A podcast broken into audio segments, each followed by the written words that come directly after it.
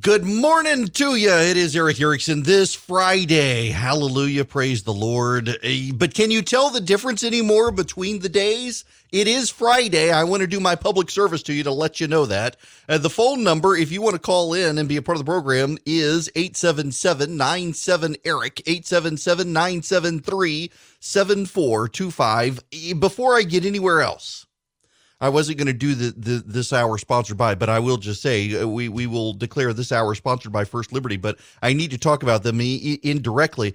Um, eh, so the Frost family owns First Liberty uh, Building Loan, FirstLibertyGA.com, and I have been recommending people go there to get their payroll protection program money. Beyond that, uh, they then stepped up and, and offered to sponsor the program. So this hour is sponsored by First Liberty of Georgia. If you need to get into the payroll protection program, go there. But there's a problem. And they're getting angry emails uh, from some listeners because they're being denied, the, the listeners, small businesses, are being denied access into the program. And, and they're blaming First Liberty or they're blaming me, they're blaming the Frost, they're blaming somebody here's what you need to understand. It's not first liberty's fault. It's not my fault. It is nancy pelosi's fault. And we'll get into the reopening. We'll get into all that. So this this you need to understand. Congress allocated 250 billion dollars to the payroll protection program. Everyone agreed that that wasn't going to be enough but they needed to get the program out there and they thought you know we'll come back and we'll add money to it so they got it out there, and it was very clear within 48 hours of the program being out there that the money was going to be maxed out. And in so doing, the Republicans knew we'll come out, we'll come right back and we'll add more money. So they came back, they added more money. The Democrats blocked the legislation. Nancy Pelosi blocked the legislation. And it actually is the Democrats. Nancy Pelosi actually is the one. He, even Chuck Todd on uh, MSNBC yesterday was going after Nancy Pelosi and the Democrats for doing this, saying it wasn't wise. They were going to live to regret it. And they are. So if you go to, and it doesn't matter. If, I, if listen, if you need to get into the payroll protection program, here's the bottom line: go on and get the paperwork in, and you'll get in line. You're going to get denied, but uh, they, they can keep you active. So go to firstlibertyga.com if you don't have a place. Uh, you can go to one of the, uh, you know, we've got a Renaissance uh, and a Cadence Bank by our house. Uh, the Bank of Americas and the Chases, they're helping bigger businesses. They're not really into you right now. They want big money. Uh, but the smaller banks, the Cadences, what's the one up the road from me? The Bank of the Ozarks. I think there's a Bank of the Ozarks now in, in Middle Georgia. I think they've got some in Atlanta. Uh, Cadence, but First Liberty, they sponsor the program. It's a great way to help me in this show as well by supporting our advertisers. Go to them, tell them you need into the program, and uh, they can get you in for when the next wave of money comes. But you need to talk to them, firstlibertyga.com. But that's what you need to understand. It's not your bank's fault right now. It is not your credit union's fault. It's not your building and loans fault that you can't actually get into the program. The fault belongs with the Democrats, and it really does. And even some Democrats are out there now pointing out the fact that they have screwed this up royally, and people are going to give them blame. In fact, there's new polling out right now in the sixth congressional district here in Georgia. Uh, Karen Handel is ahead of Lucy McBath. And the reason has a lot to do with these sorts of things. Uh, the the the sixth congressional district here in Georgia has a lot of um, has a lot of small businesses. That's the Roswell, Sandy Springs area. If you're familiar with it, that that area, uh, North Atlanta, North Metro Atlanta, they got a lot of small business owners and a lot of mid-sized businesses as well. And the Democrats are holding up now that money for the payroll protection program because they want another spending spree. And the Republicans are saying, look, we'll look at hospitals, we'll look at big businesses, we'll look at casinos and airlines, we'll look at everything you want to look at. But right now, this money needs pro this program needs money ASAP. And you've actually got Democrats out there who are attacking Nancy Pelosi and the Democrats now you've actually got Democrats out there in panic mode saying, oh my gosh, we got to do something. We got to do something. Why aren't we fixing this program? When you've got people on MSNBC, and listen, I, I, I know and like Chuck Todd a lot. We don't always agree.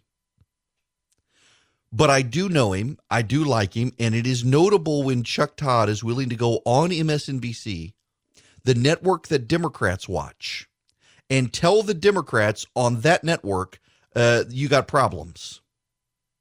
It is notable when Chuck Todd is willing to point the finger at Nancy Pelosi and say this isn't sustainable. It is notable when uh, Nicolle Wallace and others on MSNBC say that it is notable when CNN itself also says that it is the Democrats holding up this money. I think it's finally dawning on them that there actually is a problem. It is dawning on them that there's going to be a backlash on the Democrats. And and you can read it how you want. You can read it as the the the anchors are trying to save the Democrats from themselves. You can read it as as damage control.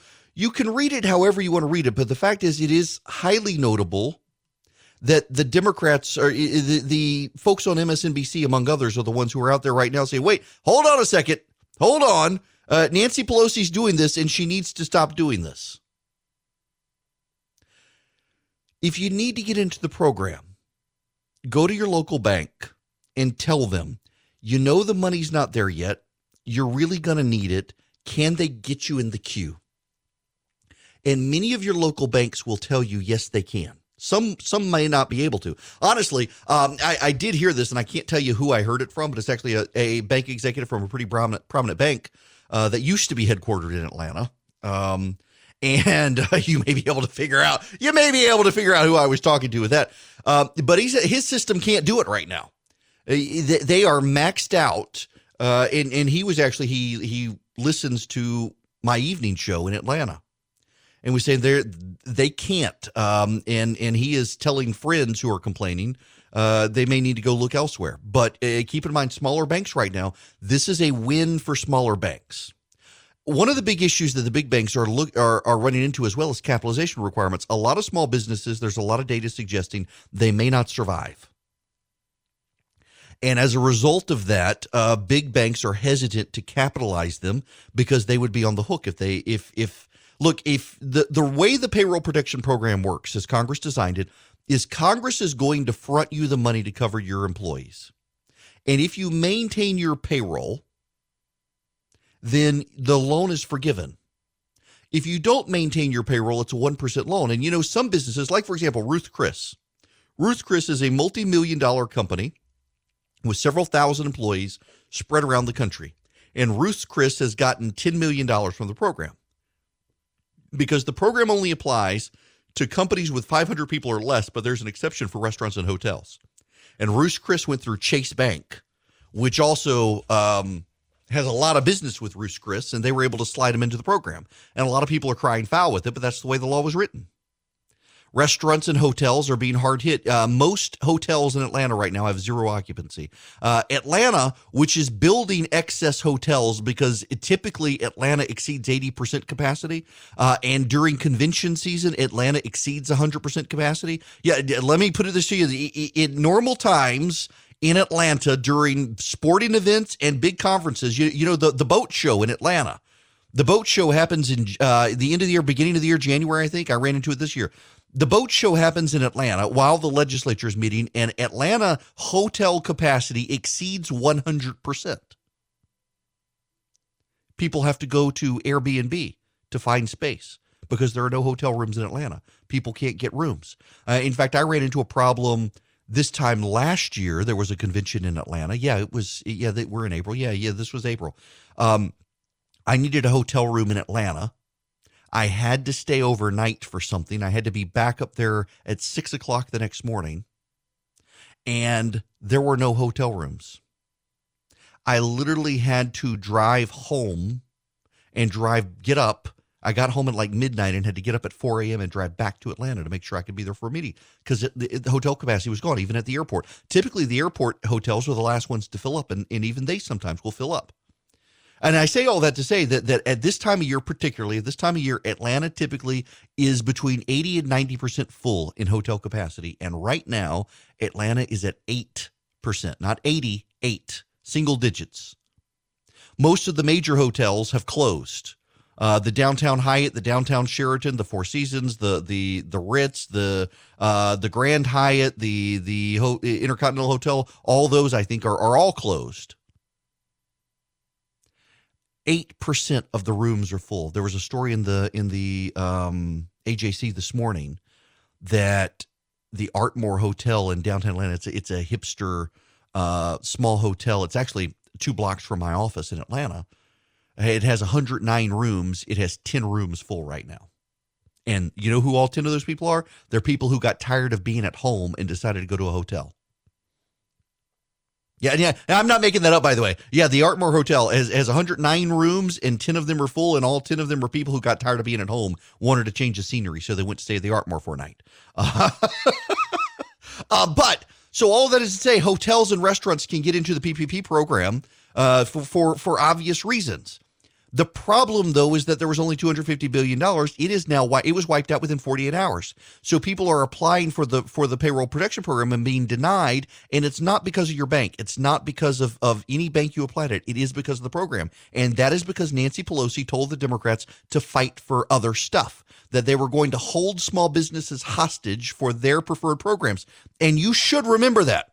All of this blame at, at the president, at Brian Kemp, and others for shutting things down. Remember, first of all, first of all, let me make this point. Every single one of you right now who's listening, who is is right of center and mad as hell at Brian Kemp for having shut down the state of Georgia. Would you prefer Stacey Abrams? Because the Abrams people are out there saying that Brian Kemp made a mistake by not shutting it down sooner. And now they're out there saying he's going to make a mistake by opening sooner than he should.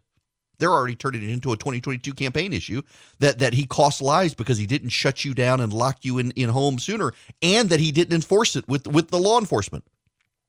I don't know that that's going to be a winning argument, but I will tell you this: uh, is suburban Republican voters in Atlanta are more than fifty percent of them support shelter in place right now. And that's where the bulk of the population of the state is. And when you got more than 50% of Republicans sheltering in place saying this is a good thing, I, I, I don't know that your come on out now and let's reopen tomorrow argument is going to work. But more importantly, when you combine that with some of the loyalties that exist out there, I, I don't know that this argument that Kemp should have done it sooner and leave it in place longer is going to work either because there is a growing backlash. You can tell there's a growing backlash. Even I, who support shelter in place, am thinking May 1 sounds reasonable to me. Let's just get out there there is some balance out there, but but it's hard to find. Now now this circles back to the payroll protection program. Uh, this this is not an entire opening show monologue on a sponsor, but it is relevant to them because again, uh, the, the, Frost family, I've I've known them. They're active in politics. Uh, they are sponsors of this program through First Liberty Building and Loan. They are doing their best to help people. I got a very nice note from Mr. Frost who forwarded an angry email from a listener of this program. And so I feel kind of responsible. Uh, the listener Erickson said you get me in, and you can't get me in. What what's the matter with you? Is he lying? And and no, it's it's the money's gone. Nancy Pelosi won't refill the money. But go get your application in, and they'll get them processed when the money comes back because the money is coming back. I mean, you've got. I mean, again, when you got Chuck Todd out there telling the Democrats, you, you gotta you gotta get this money going. They're going to get the money going. So if you go to firstlibertyga.com, you can go to the Frost family. If you go to Cadence Bank, Renaissance Bank, what are the Bank of the Ozarks? Um, man, the, you know, I used to know a bunch of the bank names, but they all change names. Like every three months, banks change names now. I mean, if I were a bank by the time this show is over, it would be the Erickson Eric show because I we would just change. We'd reverse letters or, the Ericus and Ericus show. I, I, mean, banks in, in in the nation change names like every every three months. Let's rebrand. Or hey, let's pick a crap name like Truist. Yes, that's gonna get us business. Let's call it Truist. We're not true and we're not the truth. We're just a little bit truist. Yeah, terrible, terrible, terrible branding decision. Nonetheless, um, blame the Democrats, not your local bank, for the PPP thing. And it actually is the Democrats. And if you don't believe me, go to MSNBC, where even they are blaming the Democrats. Now, we do need to get into the methodology for opening the country, which we will do. I will also take your phone calls. Some of you want to vent, and and I do have questions for some of you, and I want to spend a little time with on this hour. The phone number is 877 97 Eric, 877 973 7425. Hello there. It is Erick Erickson here. The phone number, if you'd like to be a part of the program, 877 97 Eric, 877 973 7425. And to the phones, to the phones, to the phones. Steve is calling from Habersham County. How are you, Steve? I'm great. And first, before I ask my question, I would just like to say thank you so much. you've become sort of the one-stop shopping uh, station or program because you got the state covered, you got the nation covered, and even you know when it's in, when it's appropriate, you've got the world covered. Well, look, so, uh, I, I, I appreciate it, and and some recipes on occasion too. absolutely, absolutely. yeah, don't, don't let's not forget about food. anyway, um, up here in Habersham, a week or so ago, we had like a dozen cases. Now we've got 57 in the last few days. It's just really so. Are you able to contact anybody, or do you have any information about what the heck happened there in the last less than a week? Is there a hot spot around here, or is there a you know, spreader? Or? Uh, as a matter of fact, uh, I have actually now this isn't Habersham specific. Uh, but it actually is relevant to to there and, and, a couple other places, including Dooly County down in, in South Georgia. Uh, the the um um what, good lord my my um what do the Unadilla area. Um there are 64 cases now down there and four. Overwhelmingly in some of these counties that that are classified as rural counties it is nursing homes and assisted living facilities um, that is, it, it, gets into those places and and runs crazy. In fact, there's a study. Uh, you, you, mentioned world stuff. There's a study from the European Union. Uh, the European Union health experts actually went through and looked at where all the deaths and, and viruses are coming. Get this. This is now this is European. It's not American, but they they noted in the article that it's a very similar pattern here. Fifty percent of all COVID nineteen cases in Europe were in nursing homes. Wow. Yeah. 50%. And in fact, there's a horrible story this morning. Uh, Steve, thanks very much for the phone call. Out of Spain now, there's a horrifying story uh, that they found piles of dead bodies in a nursing home. Um, yep, here we go. Uh, this is the Spanish military. This is from Euronews. This story is actually, this is from the end of March. Elderly people have been found dead and abandoned in nursing homes in Spain, the country's defense minister said. Margarita Roble, speaking in a television interview, said the army had made the discoveries while disinfecting nursing homes. The military found the elderly absolutely abandoned, if not dead, in their beds. She said the vast majority of nursing homes are fulfilling obligations to care, but others are not. Roble did not specify which nursing home she was referring to. The Spanish prosecutor's office said the military has verified, quote, the existence of elderly people, some of them ill, residing in extreme situations and poor conditions, as well as deceased residents. Now, hang on a second. Couple that with this. There's a story in New Jersey. After an anonymous tip, 17 bodies have been found in a nursing home hit by a virus. 68 recent deaths of residents and nurses from the facility in the small town of New Jersey. This was two days ago. Uh, now, there's this from Montreal. Uh, public health police find bodies and uh, feces at Dorval, Canada senior residence. Uh, 27 people in the nursing home died in two weeks. Now, hang on. Where's the other one? Um, here you go. NBC News says coronavirus deaths in U.S. nursing homes soared to more than 5,500. Uh, that was three days ago. The number of reported coronavirus deaths in long term care facilities in the United States has doubled to 5,670 since last week, doubled in a week, driving the huge increase in the hardest hit states. Now, here's the other one. This is the one that I was just talking to Steve about up in Habersham County.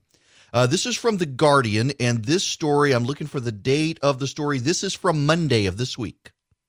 Half of coronavirus deaths happen in care homes, data from the European Union suggests. Figures from Italy, Spain, France, Ireland, and Belgium suggest the United Kingdom may be understating nursing home deaths. About half of all COVID 19 deaths appear to be happening in nursing homes in European countries, according to early figures gathered by academics who are warning the same thing could happen in Great Britain. And they're also seeing the similar pattern play out in the United States. Uh, that's why we're seeing spikes in some of these counties, and I suspect Habersham is in that list. All right, I, I, I got to tell you all what I did. I'm really disappointed in every single person listening right now. In fact, I am disappointed in every person on the internet right now because it was left to me to come up with this. so, the Joe Biden campaign. They got a they've got a well, all you could do is call it a meme creator. So such a stupid idea. Okay, um, Jake Tapper. I should note the the president has over hundred million social media followers. Joe Biden has six million. Um, so the, the Biden. Y'all, this is so stupid. The Biden campaign has has on their website. You can go to it, and you can um, upload your picture to the internet to the Biden campaign and they will design and it designs this little placard. Hang on, I, I can tell you what it says because I did one. I did one. oh, did I do one? And it says uh, on the on the right side, it, there's a square for your picture, and on the left side, it says "I'm on Team Joe." And you can put your name and your your city and and uh, um your city and state. so the the Trump campaign put up a picture of MS-13 gangbangers and it says, I'm on Team Joe, MS-13, and underneath Mexico. Um, okay. So what I did, I'm still getting people mad at me. I can't believe you would do that, Eric. I thought you were a responsible conservative. So I put up a picture of Qasem Soleimani, the Iranian terrorist mastermind, and I used the fire emoji and covered the picture in the fire emoji. And it says, I'm on Team Joe, Qasem Soleimani from hell. I was proud of myself. I was very proud of myself. I'm still getting angry mail from, I thought you were a reasonable conservative. I am. And when a reasonable conservative is pointing that out, maybe you should think, but they're not. I was pr- I'm so disappointed I had to be the one to come up with cuz I'm sure other people could have done a better job, but no no. It was left to me to take matters into my own hands and do that. Uh, and and uh, people people I'm I'm just I'm I'm disappointed. I'm disappointed in in everyone who did not come up with that. Now, I want to have a conversation with you. And, and again, the phone number here is 877 Eric, 877 973 7425. I will get into the plan to reopen America. It's called a tease. I want you to hang around. And primarily the reason I want you to hang around is because uh, I know for a fact there are some folks that I want to hear what I'm saying. I don't want to have to repeat myself. And they're not going to hear me until after 10 o'clock. So right now I want to have a conversation with you, Trump supporters. And I actually want you to call in because I have a question. Looking around on social media and even dealing with with with Trump supporters in general right now who call into the program, who call into my evening show, who reached out to me on social media, who who are generally talking on social media there's a lot of anger about shelter in place nationwide. There's a lot of anger about Dr. Fauci and Dr. Birx. There's a lot of anger, and, and some people are peddling bizarre deep state conspiracy theories and things like that. Here's what I'm actually interested in. Our president, Donald J. Trump, president of the United States, ignored the experts when he moved the embassy to Jerusalem and they told him it would start a war. Our president, Donald J. Trump, ignored the experts when he withdrew from the Iranian nuclear deal, and they said Iran would have a bomb within a year. Our president, Donald J. Trump, ignored the experts when they told him not to get out of the Paris Climate Accord, that it would it would wreck our economy. And our president, Donald J. Trump, ignored the experts when they said not to engage with North Korea. Our experts, when they said not to start a trade war with China, he, he did it anyway and wound up being successful. And our experts, When they told him not to shut down the government to build a wall with Mexico, he did it anyway to try to get money from Congress. Time and time again, this president has ignored the experts. He has ignored the experts who told him not to engage with North Korea, not to withdraw from the Iran deal, not to withdraw from the Paris Accord, not to move the embassy, uh, not to do a trade war, not not to impose tariffs, not to do all of these things. And time and time and time and time and time again, he's ignored the experts and done his own thing. And this time, he's listening to the experts. Why? I'm actually curious what other people think of this. Why is the president believing the experts on this? When when he, I mean he's a businessman. He understands business. He he understands the American economy needs to be going. He understands he had helped foster the greatest strongest economy in American history. This president got him unemployment to the lowest levels it has ever been the lowest unemployment for black Americans, the lowest unemployment for Hispanic Americans, the lowest unemployment for women, the lowest unemployment overall since right after World War II. This president did it. And frequently he's done it by defying the experts, by ignoring the experts. Why is this different? Why is he listening to the experts now? And what is notable is that he's not being blamed. There, there's more blame from Republicans towards Brian Kemp for ordering shelter in place in Georgia, even though of all the governors in the nation, he's been the laxest about it. That's one of the things that's completely gone uh, under regarded by a lot of people, including the press, is that uh, Brian Kemp has been the slackest governor when it comes to enforcing shelter in place, and yet it's working. People are staying home. But I, I, I, don't understand why the president, from his supporters, who so many of them, at least you would think, so many of them actually are vocally opposed to shelter in place. So many of them are vocally opposed to shutting down the government. So many of them are vocally opposed to the experts. So many of them are vocally opposed to Fauci and Birx. So many of them think it's overblown. So many of them think it's it's theater. So many of them think that they're really we're we're overplaying our hand. So many of them think it's not a big deal. And yet, why aren't they going after the president?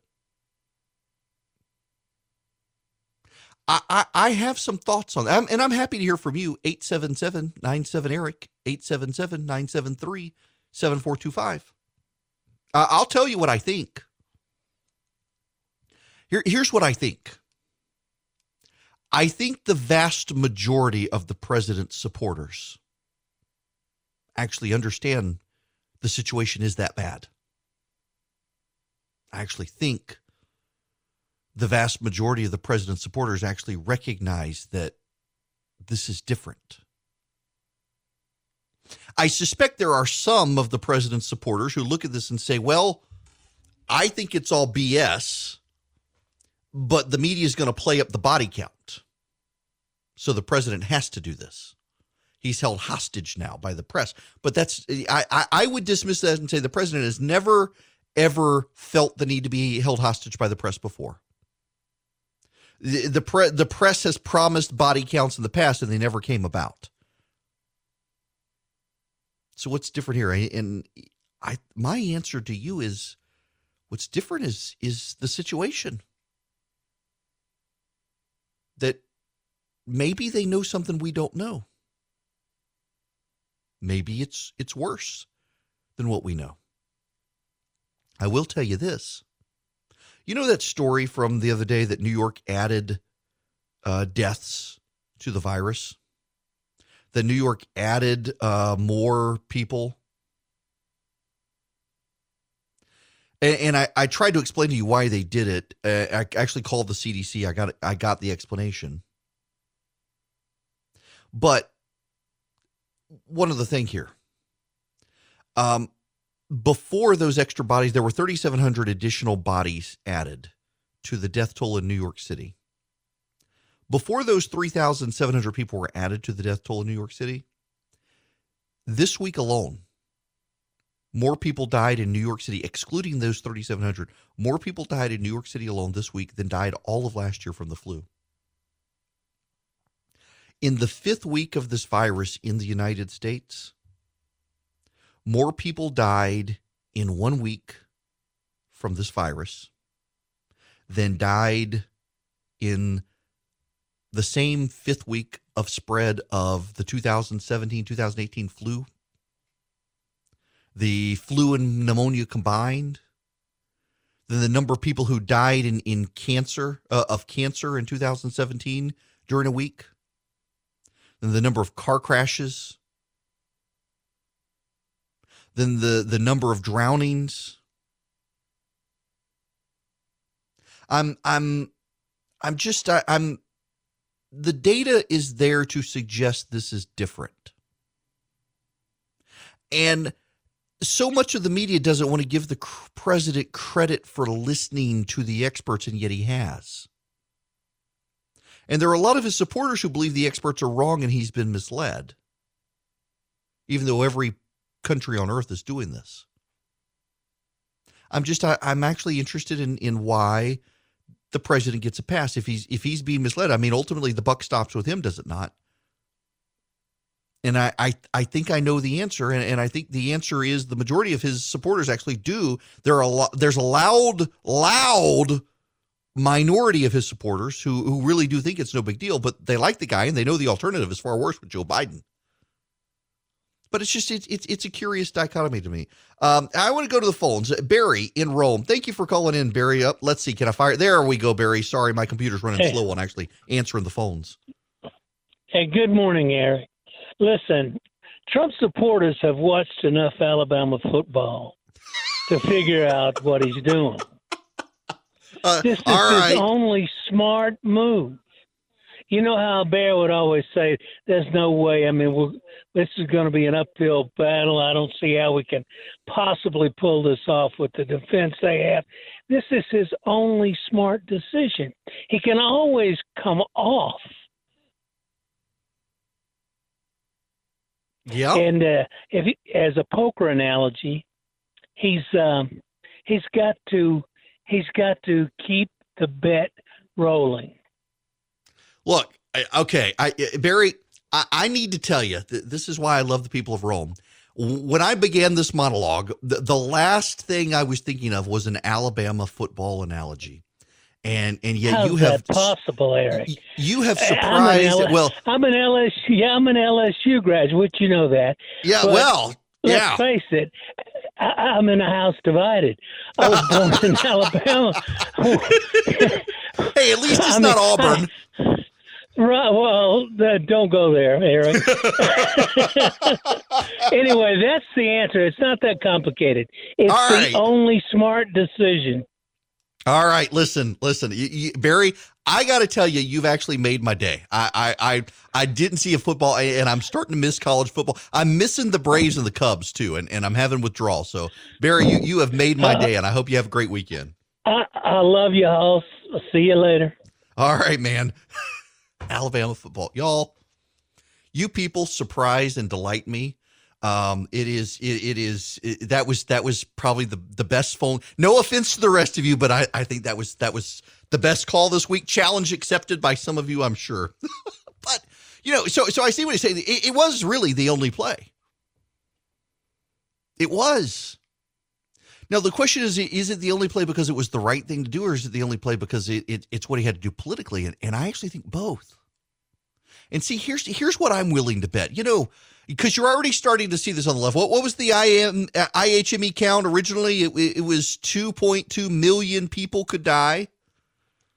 Revised down to 200,000, 100,000, 200,000. The range right now is 40,000 to 100,000.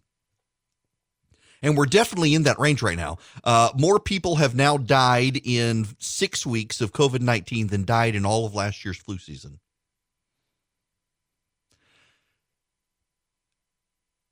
I think that there is a path forward for the president's supporters to actually make the case that, you know what?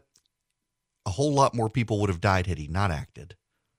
And what's so funny here is that so many members of the media who have said the models, the models, the models, the models, the models are going to suddenly take the position where a lot of the president supporters are right now say, oh, they were always wrong. Those models were always wrong. And it'll be the president supporters who have long said the models were wrong. Who say, no, no, no. The, the, the model said, the model said. And look how many lives president. I, we're going to see this flip. I, I would say no later than, than mid June, we're going to start seeing the flip where the president supporters who have said the models were wrong will say, no, no, the models, they were right. And the president saved a lot of lives. And the media, particularly the MSNBC people, will come out and say, ah, clearly the models were wrong. So many people died. Clearly the models were wrong. Um, pay no attention to the fact that how many, I mean, the president could run his entire campaign on lives saved.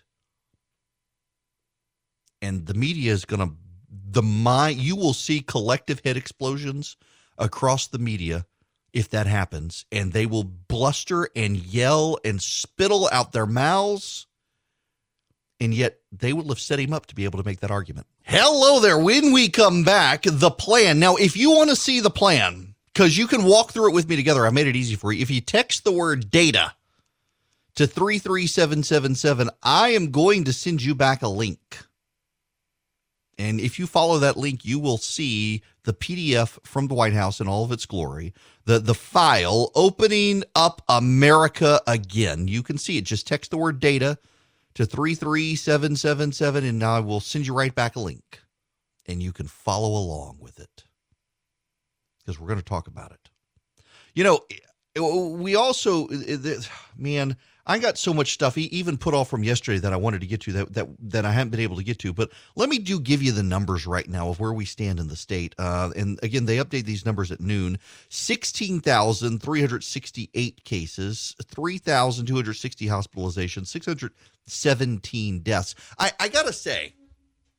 And this is why I'm looking forward to the next hours because we can actually move on to the good news of the country reopening. Uh, but I I know a lady she hated my guts in 2016. Oh man, did she hate my guts? Because uh, I didn't support the president in 2016. Um, I, I, just I wasn't gonna vote for Hillary. I wasn't gonna vote for him.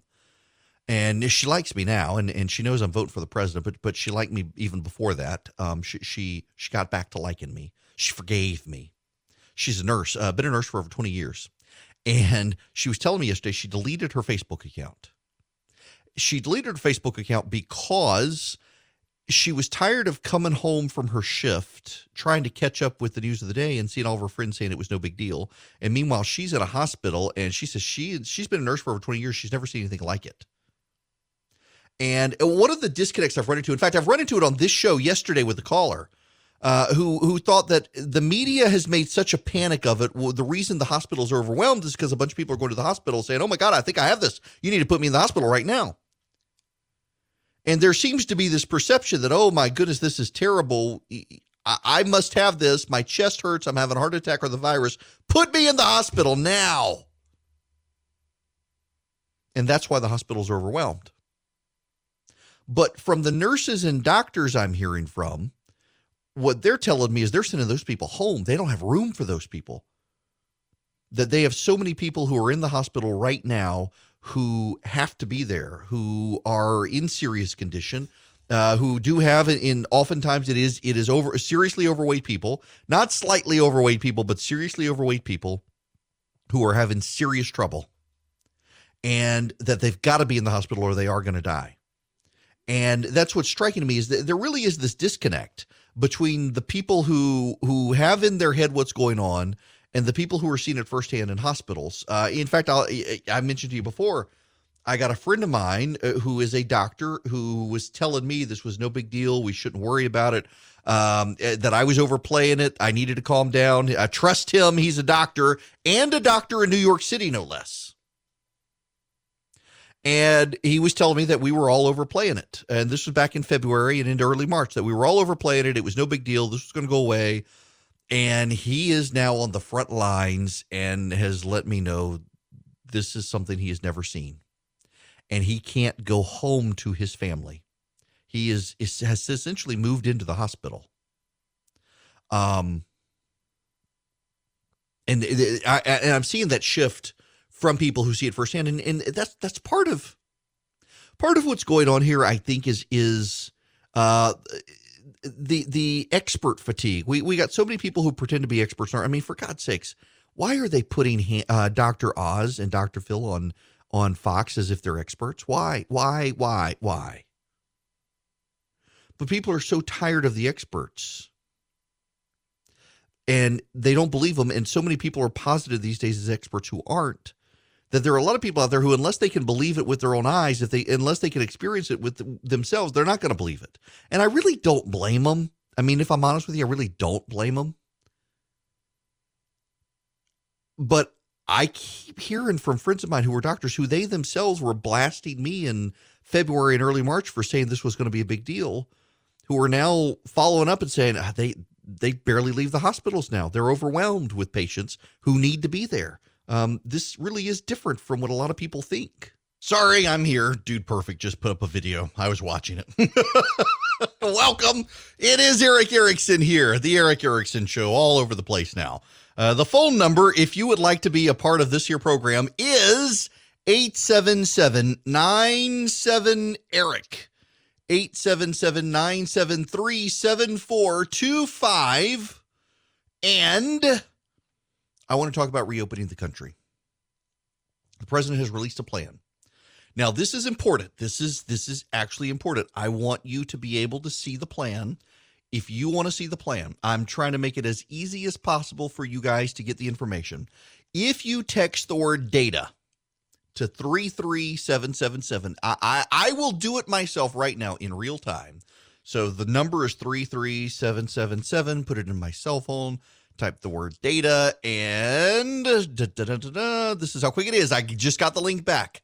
I click the link, and it goes to my Substack page, and it says you can check it out here. Uh, and I have to do it that way because it goes to a site called Scribd, where you can host PDFs and you can't direct link people in through text message there with, with, the system that I'm using. So I had to go to Scribd. And now you click on the link to Scribd and look, behold, it is the PDF of Opening Up America Again, the White House plan to reopen the country. You too can see it by texting data to the number 33777.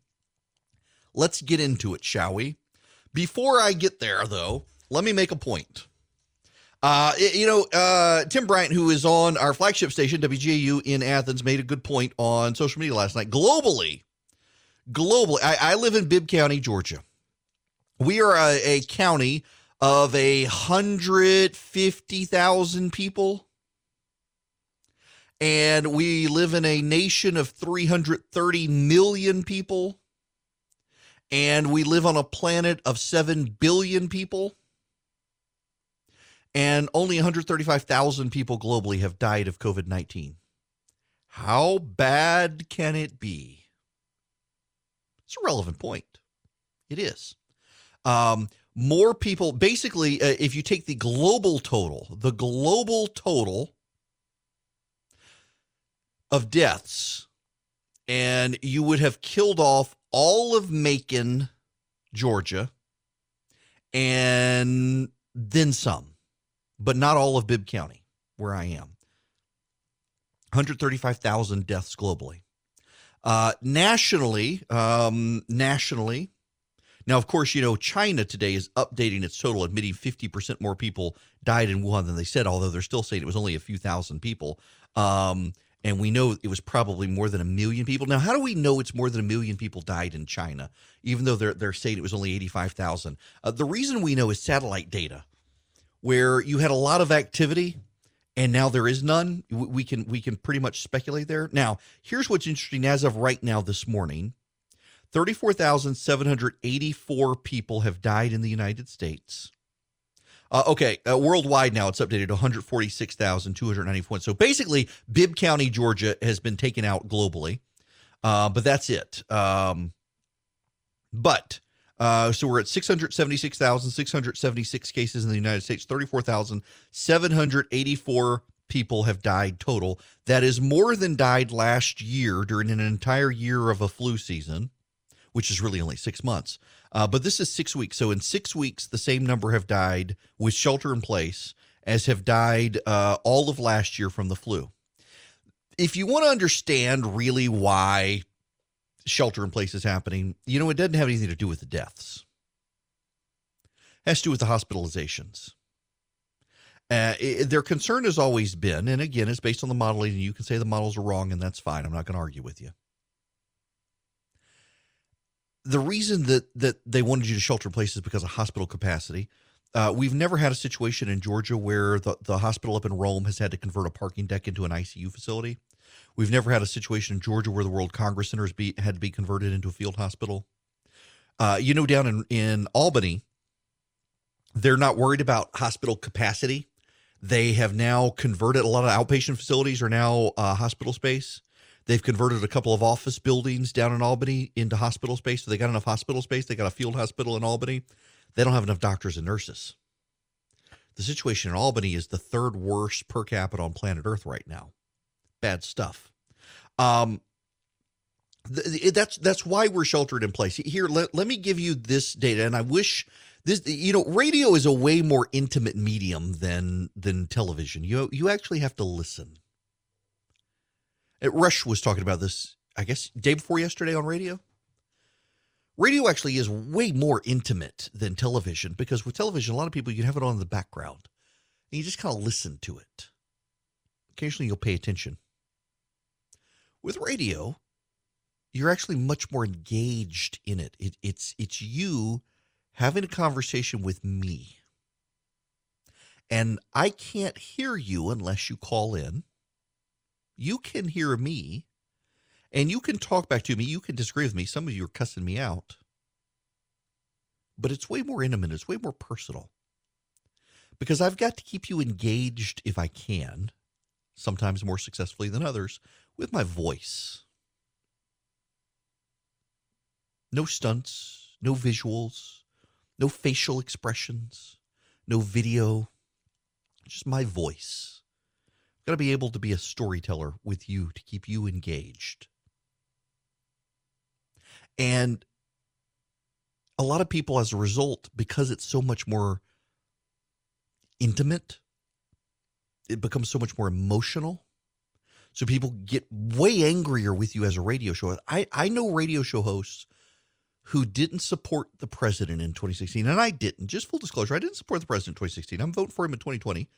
He, we have made our peace with each other. We, we have talked on the phone. But I know radio show hosts in 2016 who lost their jobs because their whole audience ran away from them. They they they didn't want that. They supported the president. The host didn't. And the host had never bothered to build a meaningful relationship with their audience. And that's actually, you know, Rush and I are friends. And it was one of the best pieces of advice he ever best piece of advice he ever gave me was build a build a relationship. One of the things that I miss is, you know, occasionally I invite listeners to go out and grab a beer. And I'll show up at a place and I'll just say, "Hey, I'm here." And people show up and we'll hang out. And I think I'm probably the only. I, I, I actually had a buddy of mine, not Rush, tell me that I was the only radio show host in America crazy enough to actually do that. But I mean, come on. I, I, I, I look forward to going back up to Athens and, and grabbing a beer with you guys or, or in Atlanta or wherever you are uh, and just hanging out. Those of you who don't drink, come grab a burger, come come grab a bite nonetheless, uh, that that's just it's it's so I, I get the level of angst and anger and, and antagonism, and, and, I get the level of concern, and I understand when you look at the data, you're thinking we're, we're we've destroyed the greatest economy the world has ever known for thirty four thousand seven hundred eighty four deaths. Seriously, I get that, and I wish I could show you this graphic. It, it's not a it's not a visual medium though and so I can't actually show you the graphic as much as I want to show you the graphic unless you are on the live stream with me. The New Atlantis is a think tank, and it put out this graphic that shows just how bad the virus is and just how bad it has spread and it's something that we haven't seen before in this country that that at least and my position has kind of been even if you're not willing to accept that something is is different here. Even if you're not willing to accept that we got problems, even if you're not willing to accept that it's as bad as they say it is, be willing to accept it's not something we've ever seen before. And maybe just maybe exercise some level of grace towards the pol- politicians who aren't doctors, who aren't epidemiologists, who aren't experts. They just happen to be the popular person. And they're trying to come up with some way to contain something that no one has ever, no one alive at least has seen before. This graph that I have, it's from the New Atlantis, and it shows you weekly trend lines and deaths per million on a weekly basis. How many people die each week as something spreads? So it's it's spread out over 33 weeks. The the flu season typically 33 week period. And when the flu season starts going, you know, there's a defined flu season. It begins in October. It, it ends towards March. It, it, it's it's a total of 33 weeks that they track in a flu season, which is why this graph is 33 weeks. And the flu season typically gets going excitedly between the 13th and the 15th week. So for example, in the in the 15th week of the flu season, we saw 5 deaths for every million Americans in the 15th season of the flu. Now, when you combine the flu and pneumonia in the 2017 2018 flu season, we saw 23 deaths per million people in the 15th week of the 2017 2018 flu and pneumonia season combined. Now, the worst, the worst up until 2017 2018, the worst flu season we had seen was the Asian flu of 57 58 came from China. Surprise, surprise. when you combine it with pneumonia, the worst of the, the weekly death total came in the 12th week, and it was 17 people died per million Americans in 1957. And then it rebounded back up to 17 in the 28th week of that flu season before declining. Now, for perspective, each week, regardless of, of, of the week, each week in this country, 35 people will die per million Americans, 35 people will die of cancer, and 37 people will die of heart disease. Every week per million Americans, 37 people will die of heart disease. So, this chart from the New Atlantis decided to show how many people die per week for COVID 19. We are into now the seventh week of COVID 19 in this country. We the seventh week of people dying of this virus.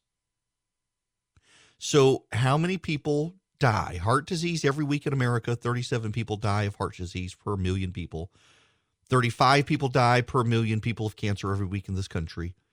In the seventh week of the 2017 2018 flu season, 10 people died of pneumonia.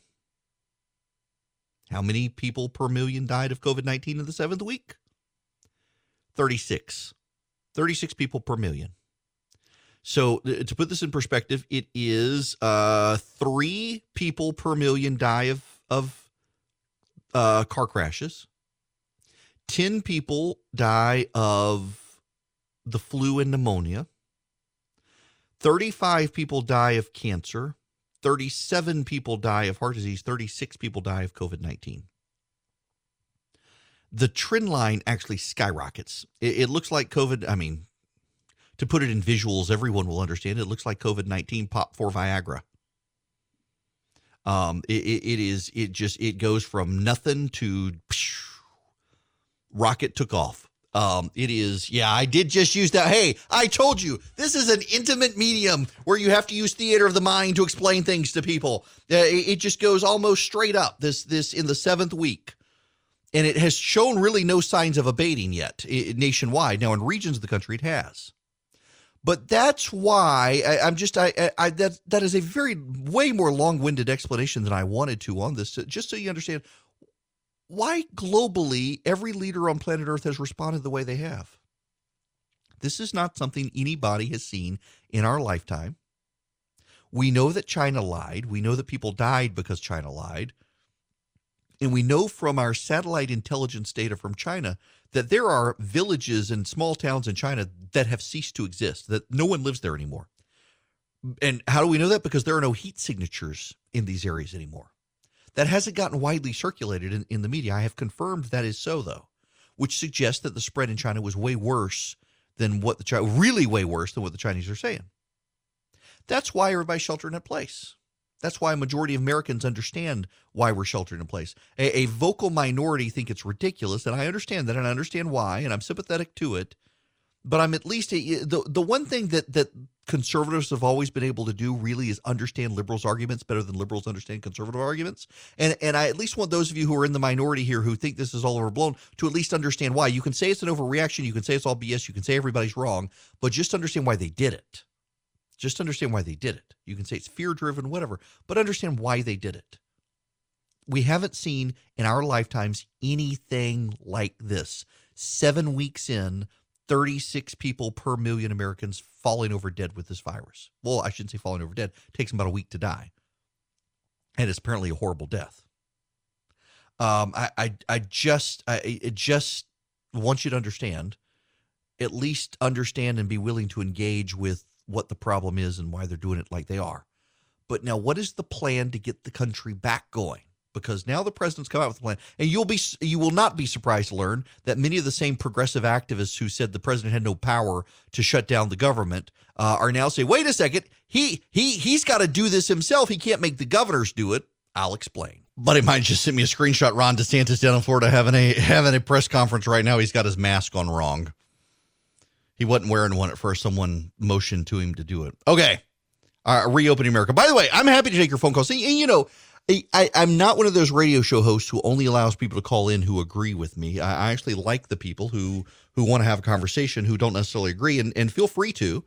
877 97 Erick, 877 973 7425. Uh, now, I, I, I want to talk about reopening the country.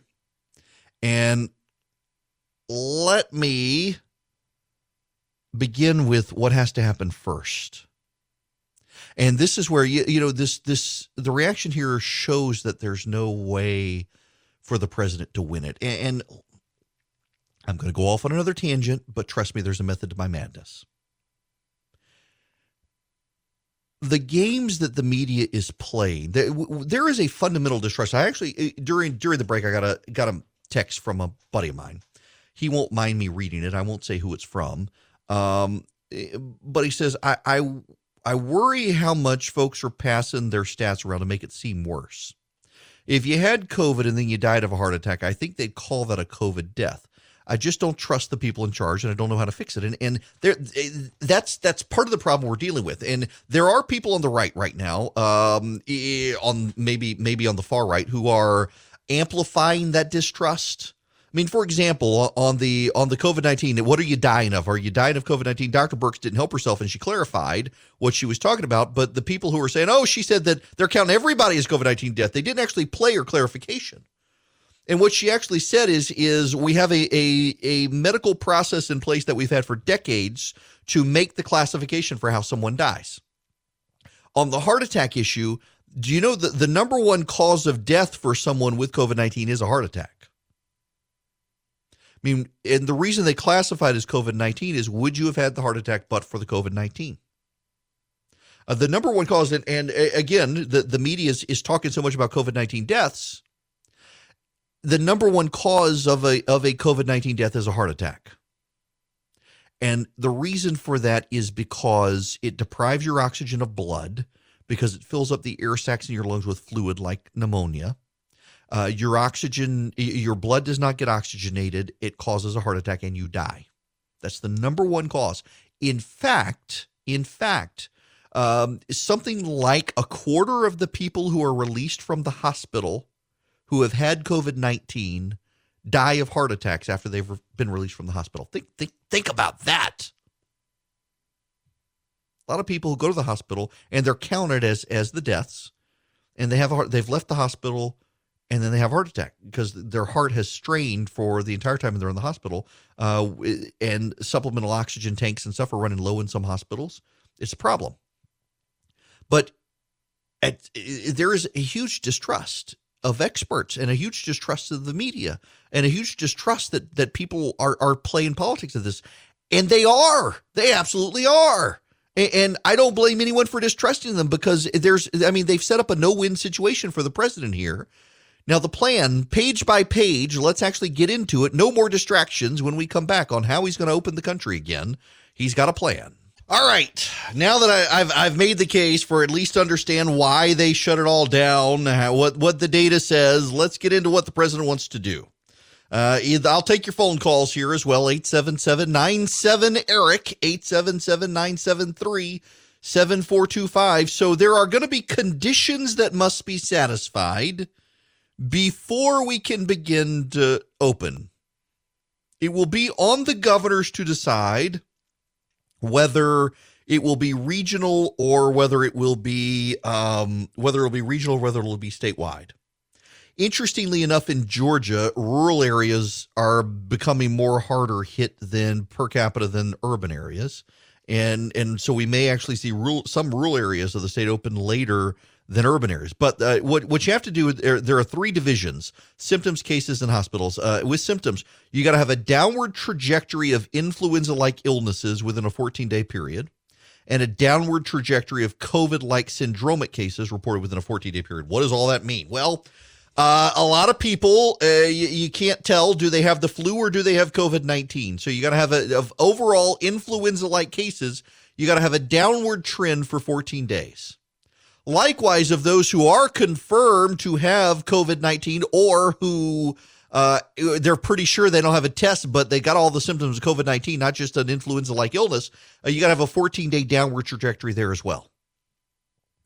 Then, after you dealt with the symptoms with cases, you got to have a downward trajectory of documented cases during a 14 day period or a downward trajectory of positive cases as a percentage of total tests within a 14 day period if you've uh, flat or increasing so you've either, but the caveat here is you've got to have either the same number of tests being done weekly or an increasing volume of tests showing a downward trajectory.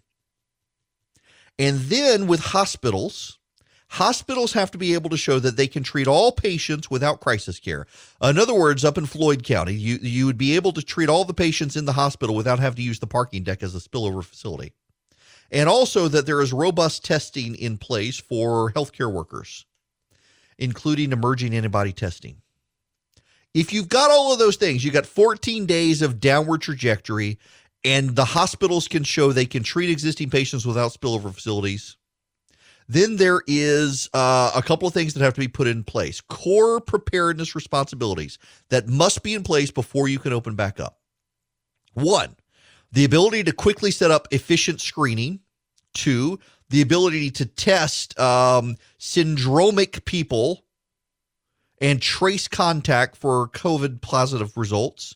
And three, ensure surveillance sites for screening asymptomatic cases. Uh, and contacts for COVID 19 uh, results, particularly in poor communities and minority communities. You got to remember there are a lot of people who have COVID 19 who have no symptoms. And they want to be able to, to find those people and test those people and then do contact tracing of those people as well. That's one of the biggest concerns that they have now is I don't know if you guys have heard this, but in, in Iceland now, Iceland has tested pretty much every single person in the country. Now, Iceland has a population of less than Wyoming, but they've managed to basically test everybody in the country. And turns out that Iceland did far worse than everybody else uh, in, in terms of mitigating the spread. But what they found that is so notable is that about 15% of people who tested positive had no symptoms at all. That confirms the Singapore data from two weeks ago that caused Brian Kemp to shut the state down. That uh, basically 15% of people. You, know, uh, let me let me be clear here and explain this. We have always known since the beginning of this virus in China that there were people with no symptoms who could get other people infected. The presumption had always been, though, that the people with no symptoms would ultimately get symptoms themselves. We now know from Iceland and Singapore that's not true. And that's a recent development. It is a development the Chinese probably knew but didn't share that there are people who will never, ever, ever, ever, ever get symptoms, but who are contagious. And they can spread the disease. We believe that might be some of the problem down in Albany. No, so you got to have the testing. And then with healthcare systems, you got to be able to quickly and independently supply personal protective equipment and critical medical equipment to handle a surge. And you got to be able to surge ICU capacity. And then you got to have plans in place to protect health and safety workers of critical industries, protect health and safety workers of those living in high risk facilities, protect employees and users of mass transit. Don't use mass transit, people. Advise citizens regarding protocols for social distancing and face coverings and monitor conditions and immediately take steps to limit and mitigate any rebounds. So, in other words, once you've seen a 14 day trend line on the decline and hospitals are not at capacity, and you've got enough testing in place and protocols in place if there is a surge if you open back up and there's a big surge if you're if you're able to handle that then we move to phase 1 of opening back up the country what is phase 1 well first of all you got to continue to wash your hands. I realize there are some of you who thought you could stop washing your hands once we got out of this. You didn't wash your hands for weeks on end, and suddenly the virus hits and you're washing 20 times a day and wonder, my gosh, what has happened to my hands? And you were hoping to never have to bathe again. Well, you're still going to have to bathe and avoid touching your face and sneeze and cough into tissues or your elbow. I, I got to tell you, th- this sneezing into your elbow is crap. Um, it, it, I, I, I'm I'm not flexible enough to get my mouth into the corner of my elbow to be able to stop. Why can't I use my hand or a tissue and then use sanitizer? That's what I've always. Now lately, I'm doing it in my elbow, thinking I'm gonna. If I ever got sick, I'd infect more people. Nonetheless, I digress. You got to be able to disinfect frequently used items and surfaces and use face coverings in public if you can. And if you're on mass transit, they want you to wear a mask. And if you feel sick, don't go to work, don't go to school, and call your doctor. those are your basic parameters. Now, also, before any phase can be implemented, employers, your bosses, have to do this ensure social distancing and protective equipment, have the ability to do temperature checks of employees, test, isolate, and do contact tracing, have sanitation, use and disinfect common and high traffic areas, and business travel. I, I got a sneaky suspicion. Yeah, I realize I promised no more tangents, but this one's relevant. You know how schools tend to have a nurse? A lot of schools have a nurse. I suspect we're about to see a boom in office nurses. And you'll have the you'll have the head of security in an office building, and the head of security will be in charge of the security of the building. But you'll have a, a head nurse in your office who will be in charge of uh, overseeing the the janitorial services for sanitation purposes and and making sure there's a uh, temperature monitor and things like that. I, I, it wouldn't surprise me. Uh, employers are also going to have to monitor workforces for indicative symptoms and develop and implement policies and procedures for contact tracing among employees. Somebody at the office gets sick. Uh, I would also like to acknowledge that my managing editor for the Resurgent has just been fired for the snotty text message she just sent me while I'm talking. He should know better than to text me while I'm talking. He's fired. All right. So, what is phase one? He says that he says I should name the title of the show podcast today. I'm not coordinated enough to sneeze into my elbow. He's fired. All vulnerable individuals in phase one should continue to shelter in place. Members of households with vulnerable residents should be aware that by returning to work or other environments where distancing is not practicable, they could carry the virus back home. Precautions should be taken to isolate vulnerable individuals. All individuals, when in public, should maximize physical distance from others. Social settings of more than 10 people where appropriate distancing is not practical should be prohibited. Avoid socializing in groups of more than 10 people in circumstances that do not readily allow for appropriate distance and minimize non essential travel. So, no receptions and no trade shows in, in phase one. No essential travel uh, or non essential travel should still be prohibited in phase one. And vulnerable people should stay home, and schools and shopping areas and stuff should stay closed. And in phase one, employers should continue to encourage telework. They should keep common areas closed, minimize non essential business travel, and have special accommodations for personnel who are members of vulnerable populations. Schools and youth activities should stay closed. Senior living facilities and hospitals should still prohibit visitation. Venue, large venues should be closed. Elective surgeries should resume as clinically appropriate at outpatient facilities and not in hospitals. Gyms can open, bars should stay closed. And then you get to phase two, where there is no evidence of a rebound after phase one. So you slowly open in phase one. There's no evidence of a rebound. Numbers are not going back up, numbers are still declining. Go to phase two. In phase two, vulnerable individuals still stay home. When people are in public, they should still maximize physical distance from each other.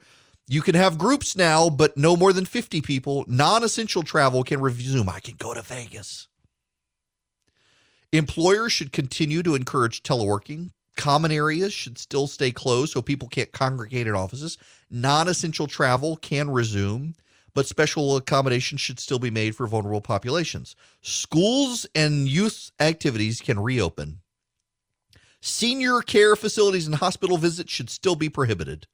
Large venues should be able to open, that is, sit down restaurants, movie theaters, sporting venues, churches, but physical distancing and sanitation should still matter. Elective surgeries can resume as clinically appropriate on an outpatient and inpatient basis, even in hospitals.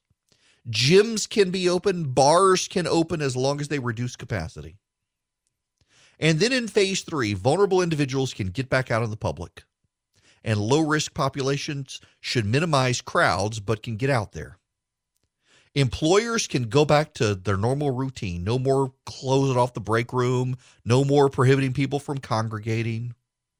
Senior facilities can open, hospitals can open, large venues can open, gyms can open, bars can open, restaurants can have more people. Those are your three phases. Essentially, phase one is we do a very slow rollout. Go back to your gym. Man, y'all, I'm paying my gym membership. I hadn't been since March sometime. My trainer sending me exercises at home. I'm not doing them. I hate to work out at home. I'm ready to go back to the gym. I love the gym. And I can't believe I'm saying that, but it's just I realize now that it, I wasn't actually doing it for my physical health. I was doing it for my mental health. I'm ready to go back. But in phase one, your your restaurants are still to go. Your bars are still closed. Only necessary people are back in the office.